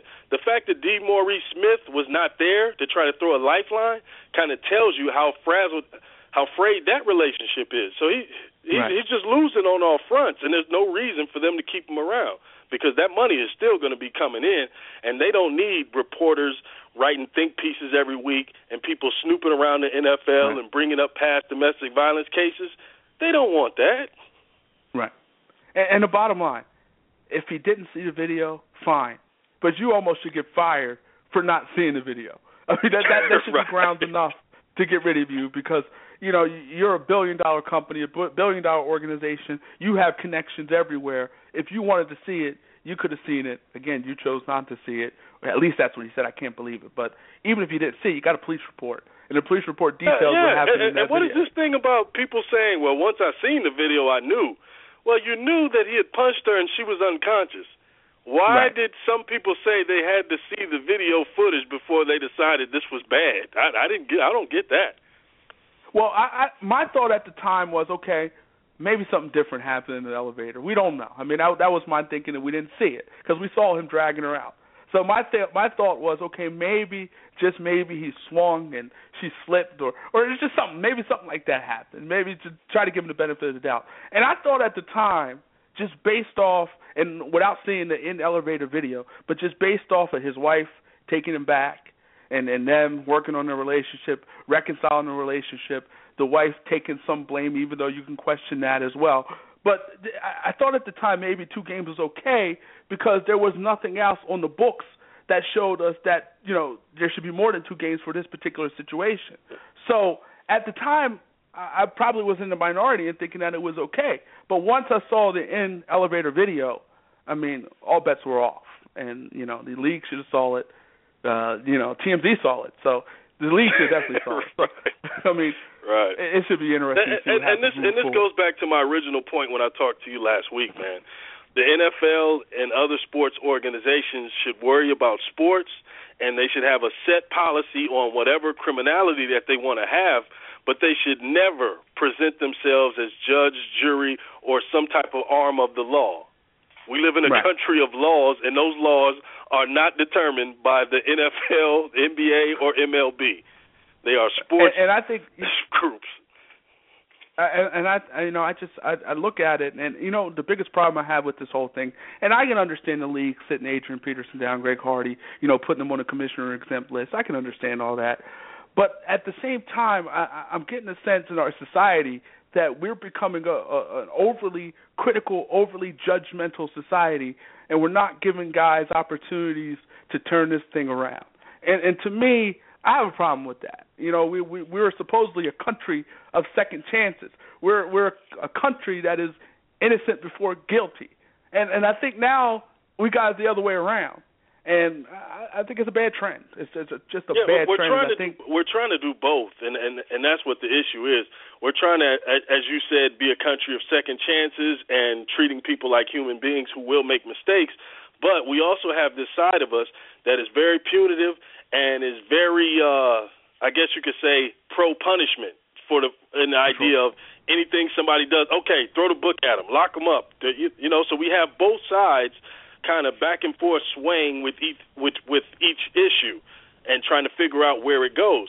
So I mean, just just put it like this: if Janae Rice didn't look like Janae Rice, how how how far do you think Roger Goodell would have gone? Like if she looked a different way, do you think he would have just gone six games off the rip and he doesn't have any controversy? And we're not talking about any of this because it just would have been, you know, a normal occurrence. And I think you're right. I think if he would have did six to eight games from the jump, we wouldn't really be talking about this at this point in time. It'd be like a moot point, a moot issue. Wouldn't even no one would be talking about it. I think if we'd have, if he would have did that from the from the jump, like you said, but he didn't, and now. Oh, okay, we well, let big... me let me be a little let me, let me be a little more forthcoming. If her name was Amy or Becky Rice and not Janae Rice, and she was in that elevator, and people actually heard about the incident and knew that he knocked out this woman. I think I think Roger Goodell would have handled it in the normal fashion instead of falling for the okey doke of them two presenting themselves as lovers needing to reconcile, and he would have just come down with the hammer. But the fact that you know they kind of gave him that idea, and the relationship he has with the Ravens owner, which is also another big factor. You can check the outside sure. outside the lines report on that. Yeah, which kind of swayed sure. him to think differently. But I'm telling you, if that's Becky Rice, oh, things would have been done. so you're basically saying if she was white. Hey man, hey man, it is what it is, man. You put your hands on that white woman out here in public, especially as a public profile football player. Oh, there's gonna be some repercussions. Ain't gonna be no deal like he got out there in Atlantic City with that courtroom. and we'll leave it right there. Nah, thanks for the call, man. Hey, thanks for having me on, man. I'll hang up and listen, no bro. For sure. Yep. And so, I mean, it's he, he makes a lot of great points. He makes a lot of great points when it comes to this whole situation. I mean, the, the reality is Commissioner Goodell messed up, and you know, for these type of mess ups, sometimes there aren't any second chances, and you know, so you wonder, like, and just watching and watching the the, the press conference, he didn't really do himself, he didn't do what I mean. He, he just didn't come off as as as good as he wanted to. I think. I mean, here's the thing. We talked about the FBI director, former FBI director Mueller, who's going to be doing the investigation, but he has ties to a, a law firm that does has a connection to the NFL. So the perception out there is this investigation is going to be flawed. Perception in our world is reality. So as something is perceived, so as someone believes. And, and so perception is reality. So the perception out there is this investigation is done by a guy who has a connection to the NFL. So that that that to me is is is, is the ultimate is a conflict of interest. That to me does not make the league look good. That does not make the league look good. And you're the NFL. I know you want to get rid of this stuff, and you want to you, you hate talking about this stuff. You hate dealing with this stuff. But the reality is, you have to. It's in your face. And you know why it's in your face? Because the guy, the owners, put out there, their commissioner, he messed up. Maybe he's doing a little favor for his boy, Steve Bisciotti. Steve Bisciotti. Maybe he's doing a favor for his boy. You know, let me let me do this favor for you, man. And and you know, let, you know, take care of me, Steve. You know, Roger, take care of me in this situation. And, and maybe he took he, he did a favor for his boy, and in doing a favor for his boy, it may have cost him his job. We'll see. We'll see. But I don't think the public really took to that press conference too well. I really don't. I want to switch gears now. I want to go to boxing. Floyd Mayweather Jr. and and you know, uh, I, I guess it's ironic on some level. I'm talking about domestic violence and all the things that happened with, with uh, Ray Rice in the NFL. But Floyd Mayweather last week in Las Vegas, he, he was dominant. He was the Floyd Mayweather that we all know and love. Hit and don't get hit. He got a little hit, a little more than he usually does. Uh, you know, had a bloody lip. His nose was a little bloody as well. But Floyd Mayweather did what Floyd Mayweather has done many, many times. A dominant performance. 47 times he's done it, and he did it again last Saturday night. He boxed. He he, he did what he didn't do in the first fight. In the first fight, he was against the ropes, and, and Maidana was swinging wildly at him, and and and, and Maidana, you know, was really controlling the early rounds, and then Floyd picked it up, moving forward, and and he won the fight. He took the fight. Floyd definitely won the first fight. I don't care what anybody says. Most people believe Floyd won that first fight, but the second fight was was was a dominant performance by Mayweather. Typical Mayweather. You know, he just he he did what he does. And the thing is, you know, Maidana had one moment in that fight. That was the end of the third round where the bell was ringing and he hit Floyd like just after the bell. Floyd was a little stunned. You see him hold on to the rope a little bit and go back to the corner. Fortunately enough for Floyd, the the the round was over, and you know he was able to get that minute to get that rest, get his get the cobwebs out of his head, and, and head back on out there. But the bottom line is Mayweather dominated, 47 and 0. Mayweather just a, a just a dominant performance. It was typical Floyd. Here's the thing: the last fight against Maidana, you when when the score when the fight was over, you were saying to yourself, "Well, this is not as obvious as Floyd's fights usually are." Floyd's fights are pretty obvious all the time. By time you know the, the once you know the the end of the 12th round, once you hear the bell for the end of the 12th round, guess what? You, at that point have an idea who won. And you at that point said and, and believed that Floyd Mayweather won. I mean, at that point, you you know Floyd Mayweather has won the fight. But the first fight against Maidana, you weren't thinking that.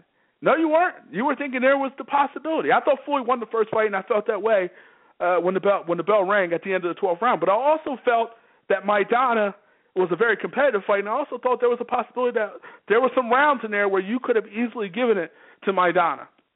But anyway, that second fight last Saturday, it really wasn't.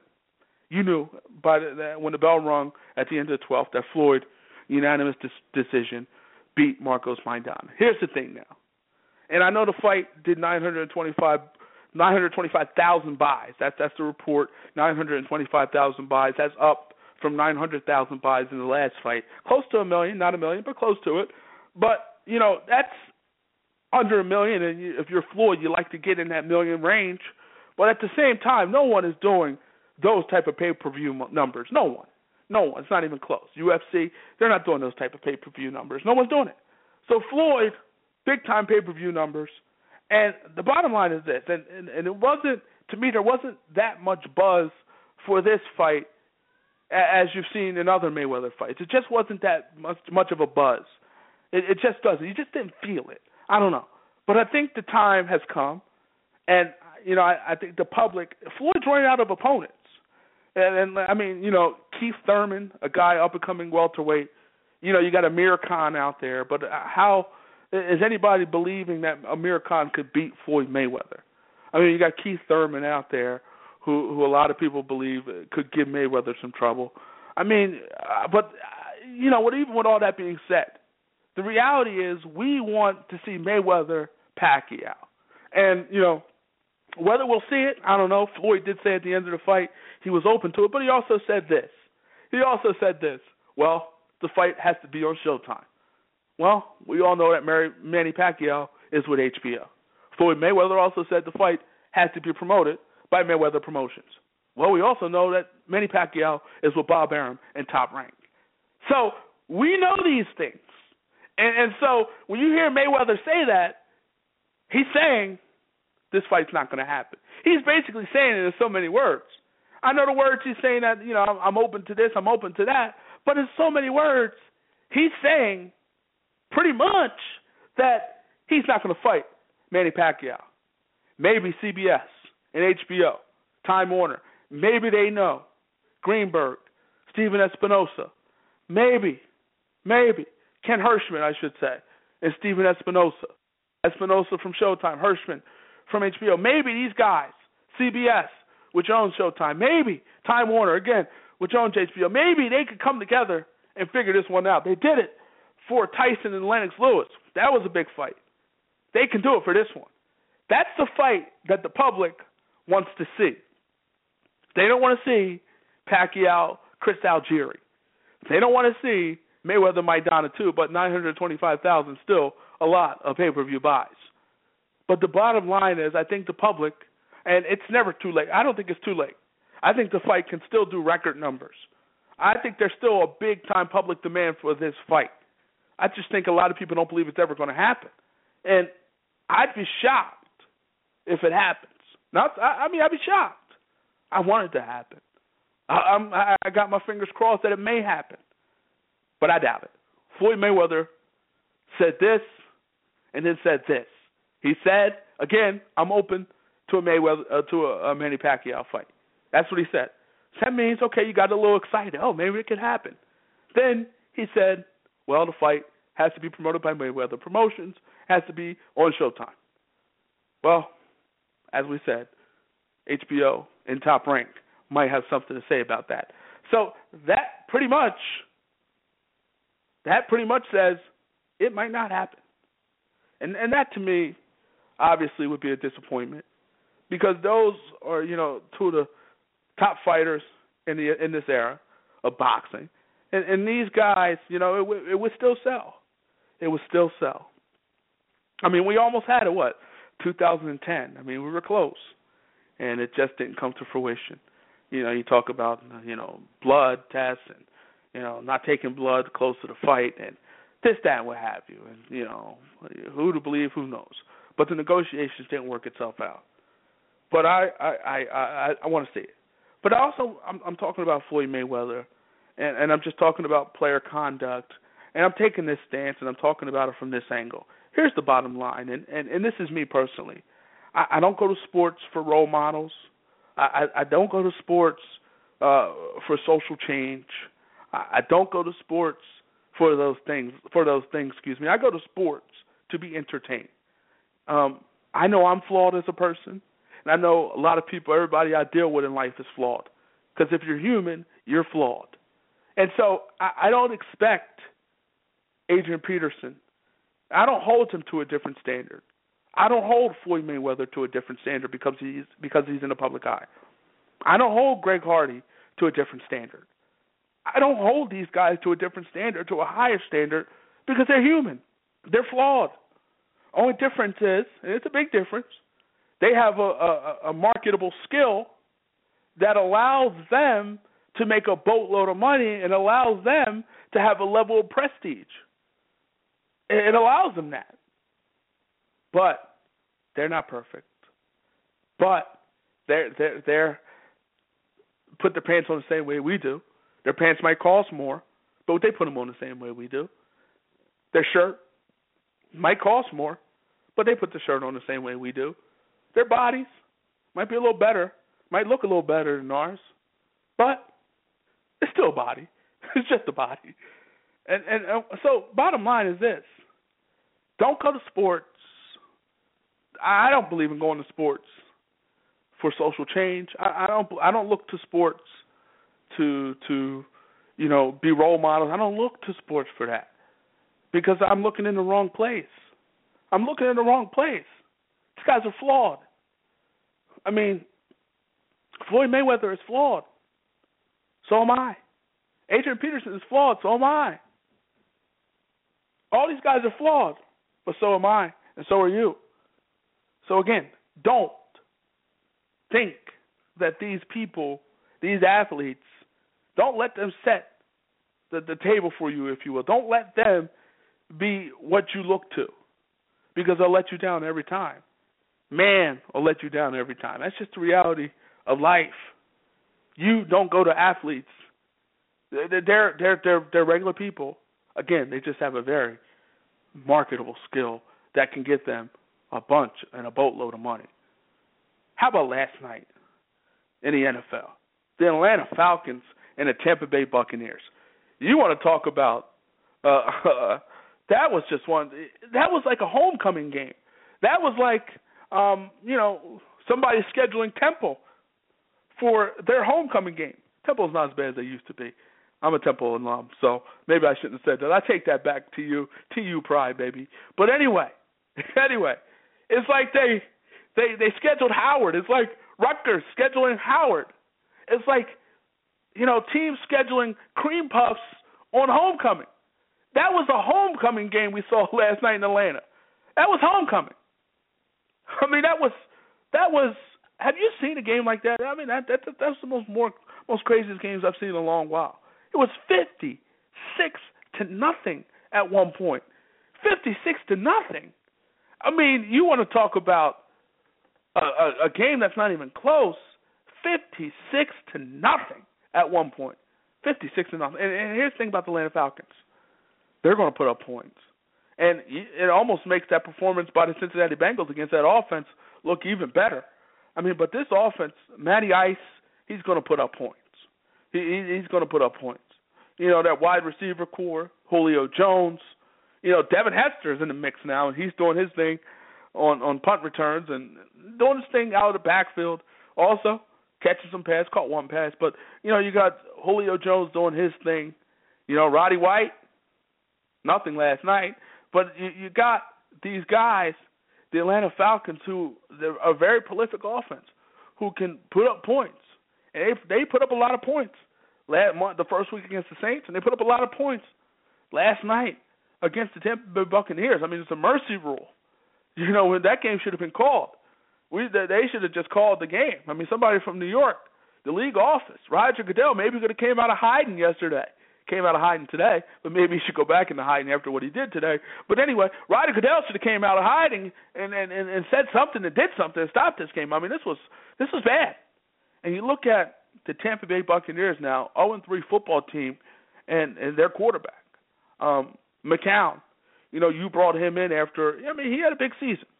He definitely had a big season for the Chicago Bears as a backup. But Josh McCown has been a journeyman in this league, and also Josh McCown was very fortunate to have the services of Alshon Jeffries, the services of Brandon Marshall, the services of Matt Forte last season this season has been so far, he's off to a bad start. He only threw one interception last year. He's got four already. So uh, if maybe in a lot of ways he he he is what we thought he is. He is what we thought he is. Last season, I mean, in eight games, 13 touchdowns, only one interception. Darn near perfect. Folesian like, Nick Foles like. And now and and granted, big time offense in Chicago, big time receivers. He can throw that football up, and Brandon Marshall will get it, and Alshon Jeffries will get it. And now, I mean, you look at the year that he had, he only played eight games. Well, you look at in 2004, he played 14 games for the Cardinals and only threw 11 touchdowns, 10 picks. Well, in eight games with Chicago Bears, he threw 13 touchdowns and only one pick. So he is who we thought he is. You know, they are what we thought they are. He is who we thought he is, and and and this guy's struggling. The Buccaneers as a team are struggling. Oh and three, and last night that was that was bad. That that that was that was bad. I, I I you know that was just one of those games. It's just just one of those days, as Monica likes to say. That was just one of them days. One of them days that a team goes through and and you know competitive against Carolina, a game they could have won. No Cam Newton, but that was a game they could have won. A game uh, very competitive against St. Louis. Uh, we don't know how good St. Louis is, but a game they easily could have won. But yesterday it just really, really fell apart. And for Tampa Bay, I mean, you know, you got the Evans who who got who trying to get up, couldn't get up, and the, they had the 10 second runoff, and that was the game against the St. Louis Rams, and you know against Carolina they were in it as well. But again, last night against Atlanta, that was that, that was that was that was awful. And this is the team, Tampa Bay, moving forward. You know, at Pittsburgh, at New Orleans, and then Baltimore at home. Well, they could be easily one and five, if not zero and six, after six weeks of the season. So you know, and a lot of people are talking about Tampa as a team that could surprise people. But you know, you, you, McCown is who he is, and, and this is a team that you know we we look at Tampa, and this is a team that you know again a lot of people thought maybe could do some damage. A lot of people thought maybe could do some things. Maybe. Maybe. And and and they did. They have not been, and, and they may not when it's all said and done. I mean, Lovie Smith, you know, a, a, a big time, you know, a, a guy who's had success in the National Football League, had success in the National Football League, but you know, you wonder if this gets bad for Tampa Bay. You wonder if Lovie Smith can survive another year. Tampa needs a quarterback. They need a quarterback, and and Mike Glennon, maybe or maybe not the answer. Um, Josh McCown, I think it's safe to say, and it's only three games, and he could turn it around. But the reality is, he's a journeyman. He's a journeyman quarterback. So, what do you really expect out of a journeyman?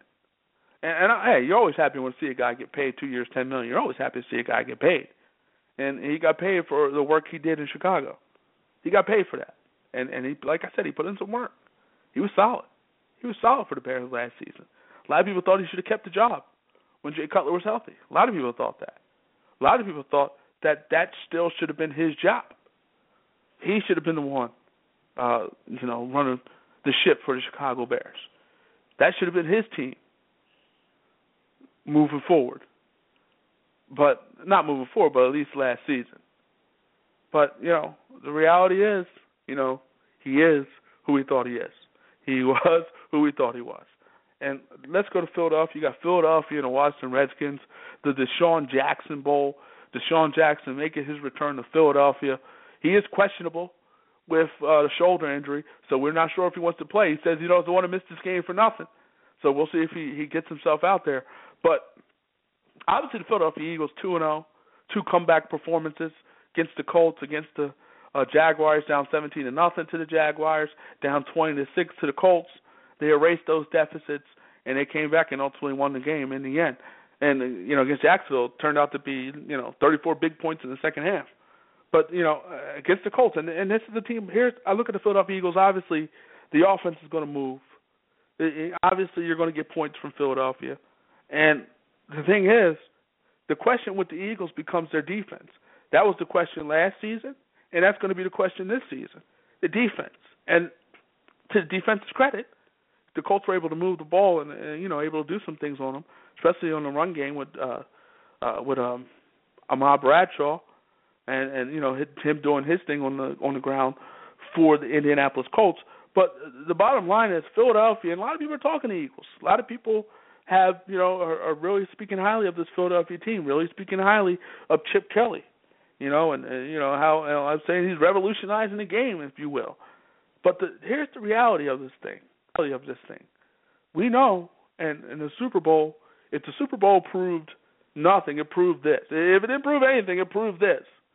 At the end of the day, at the end of the day, defense still and will forever win championships. Still and will forever win championships. And the Seahawks proved that last season. And at the end of the day, you got to become, you got to be able to defend. You got to be able to stop people. And so we'll see if the Philadelphia Eagles can do that moving forward. And if they can do that, maybe, just maybe, Super Bowl could be in their future. Maybe. I picked the Saints, so we'll see what happens. We're going to bring in a guy now. Speaking of the Saints, a guy who played for the Saints for many years, a guy who has had a Hall of Fame career. Let's bring him in now, Hall of Famer Willie Roaf. Willie, how's it going? I'm in New Orleans right now. How are you? Good. Let me ask you this: At Saints practice today, this is an 0 yes. 2 football team. This is a team that's not yes. stopping anyone. This is a team that's struggling. What did you see from that football team in practice today? You know, they looked like they were focused. I mean, the guys were, you know, guys still looked like they were, you know, in a good spirit. And, um, you know, I wanted to see, I'm, you know, a little upset that Mark Ingram's hurt, but they look like they, they they look like they still have a positive attitude and they're not really worried about it. I think they can start off this week by hopefully getting the win and turning it around. And I mean, they just seem like they're positive. I mean, they've been through the storm. I mean, the coach has been here since 2006, so I don't think they're really rattled by rattled by. But this is the NFL, and teams get better. You saw Atlanta last night. You know, Jake Matthews and obviously the, the addition of Devin Hester and some of those other guys, and you know they're they're they're, they're a confident football team. So it's the NFL. When you've been at the top of the food chain, you know teams are gonna come after you. So you think the Saints will be just fine when it's all said and done? I think they'll be just fine. I mean, I'm, you know, I didn't think that they would be on two, but they started two games on the road. I do say, I will say this: the fact that they're they're, they're not to the meat of that schedule. If you put up their schedule, you know, it's gonna get tough on them. So, uh, you know, things are gonna get a little tougher. So, uh, you know, it's, it, as, as it goes. So they need to go ahead the next few weeks and get get some wins because uh, the, the schedule's gonna get a lot tougher. And, and to your point, in October they got a, a well six game. You could say seven seven game stretch. You could say even eight. But you got the Packers, the Panthers, you got the 49ers, the Bengals, the Ravens, the Steelers, the Panthers again, and the Bears. And they got the Falcons one more time. So they they they got a big stretch coming up like you said, and and they got to get some wins now because the schedule does not get easy. Did you see the Roger Goodell press conference today? I saw a little bit of the press conference, but I, I've been going, I've been signing a little bit, so I got to see about 20 minutes of it. Okay. A- any thoughts on what you saw? Uh, you know, I, I I feel like you know he's he's got to he's got to fix everything and, and and get it together, and uh, you know, I mean, everything everything from here forward needs to be needs to be um, drawn in the sand, and we need to have have clarity on on on the suspensions and whatever they're going to do and the discipline disciplinary, and uh, you know, he you know this style of can't happen again. Yeah, for sure. And and so you believe he'll make it? You think he'll he'll make it through this storm uh, and still be the commissioner? No, I mean, I mean, what, who's what's going to do to him? I mean, it's, this isn't the president. You can't impeach him. I mean, the, the owners, as long as the owners have his back, I mean, he, you can't. What are you going to do to him? For sure. But I'm the owners, thinking, the owners, I'm thinking, the owners, the owners have the owners have his back, so what, what, you really can't do anything right now. I believe he should take a a, a leave of absence at this point, and just because right now well, the block why, is why, why would he? Paul, why would he do that? Why would he take a leave of absence right now? Because if, if they I, can't I really, I mean, if the owners still have his back and they can't, if you can't prove that he, that if you can't prove that he saw that tape, then then you really can't. You and and if you can't prove that he didn't get access to that tape, then then you really can't do anything. What can you do to him? Well, he should be then he should be fired for not being able to get that tape. I mean, if he, well, he was saying tape, he wasn't trying to get the tape though, Paul. I mean, the commissioner well, said he, that he, he, you know, he didn't think he could get the tape. He thought it was a police investigation, and he and they they were saying that they sent it over there. Well, you got to be able to prove that. Though to to get well, the commissioner out, you have to prove that. And you know the, the NFL plays by basically their own set of rules, so it's not like it's uh, going to be a jury. You can, you can you can put pressure. The only people that can put pressure maybe Congress. Other than that, what, I mean, what, what can you do to the NFL? They if the owners but, want him there, he's not going anywhere. No, for sure. But TMZ got it. The NFL should get it, and they should find a way to get it. And I just think it's inexcusable. I just think he should step away you know, because it's it's too much stuff going on. It's hot right now, and I think he should step away at this point and maybe come back when this dies down a little bit. Okay, Let me ask Carl, you, you think he's going? He would take a chance to step away from a job where he's just signed a five-year extension and he made forty-four million last year. I'm saying step away well, with support. Well, I'm saying I'm saying step away, not necessarily resign, but take a leave of absence, almost like what's happening with Peterson and, and Greg Hardy. You know, those guys still get their paychecks and whatnot, but he takes a step away for now, just because the block is really hot right now, and and you know, so he's got to let this okay, thing well, down. Well, well, well, Paul, let's talk about the fact that these players are taking a leave of absence from leaving, and they're, and they're getting paid. I mean, uh, For sure. I heard Adrian Peterson and Greg Hardy. I mean, I mean, uh, if if you if you if you if you gonna discipline me and tell me I can't play, but you're gonna give me a paycheck, well, I'm still getting paid. So what am I worried about? Uh, you know, they, Well, I mean, uh, Hardy still Hardy's still on a one year deal. I mean, Adrian Peterson's still gonna gonna be gonna be coming back. I mean, so if I'm still getting a paycheck, I'm not really. I'm still getting paid. What what you know what what what are y'all affecting? But here's the thing: you're a football player. You know this. Football players like to play football, love to play football. So you, you're not taking away the paycheck, and football players but you're taking away them, what they do. Football players love to get them five, six, seven hundred thousand dollar checks every Tuesday too. I played football too, yeah. And and, and long them checks, there ain't no first contract checks where you're making five hundred thousand a year. You're making five, six, seven hundred a month, uh, a week. So I mean, yeah, we love to play football. We love to get paid. Uh, I mean, at the end of the day, it is all about getting paid. But you know, I, I'm sure Adrian Peterson would love to be out there. I'm sure Greg Hardy would love to be out there, and, and I'm sure a lot of these guys love to be out. Jonathan Dwyer as well. They would love to be out there. But at the end of the day, the the, the climate now is where you know even if you get accused and, and charged without even a trial, if you get charged at this point, you're going to have to step away. I mean, that's just the way it is right now.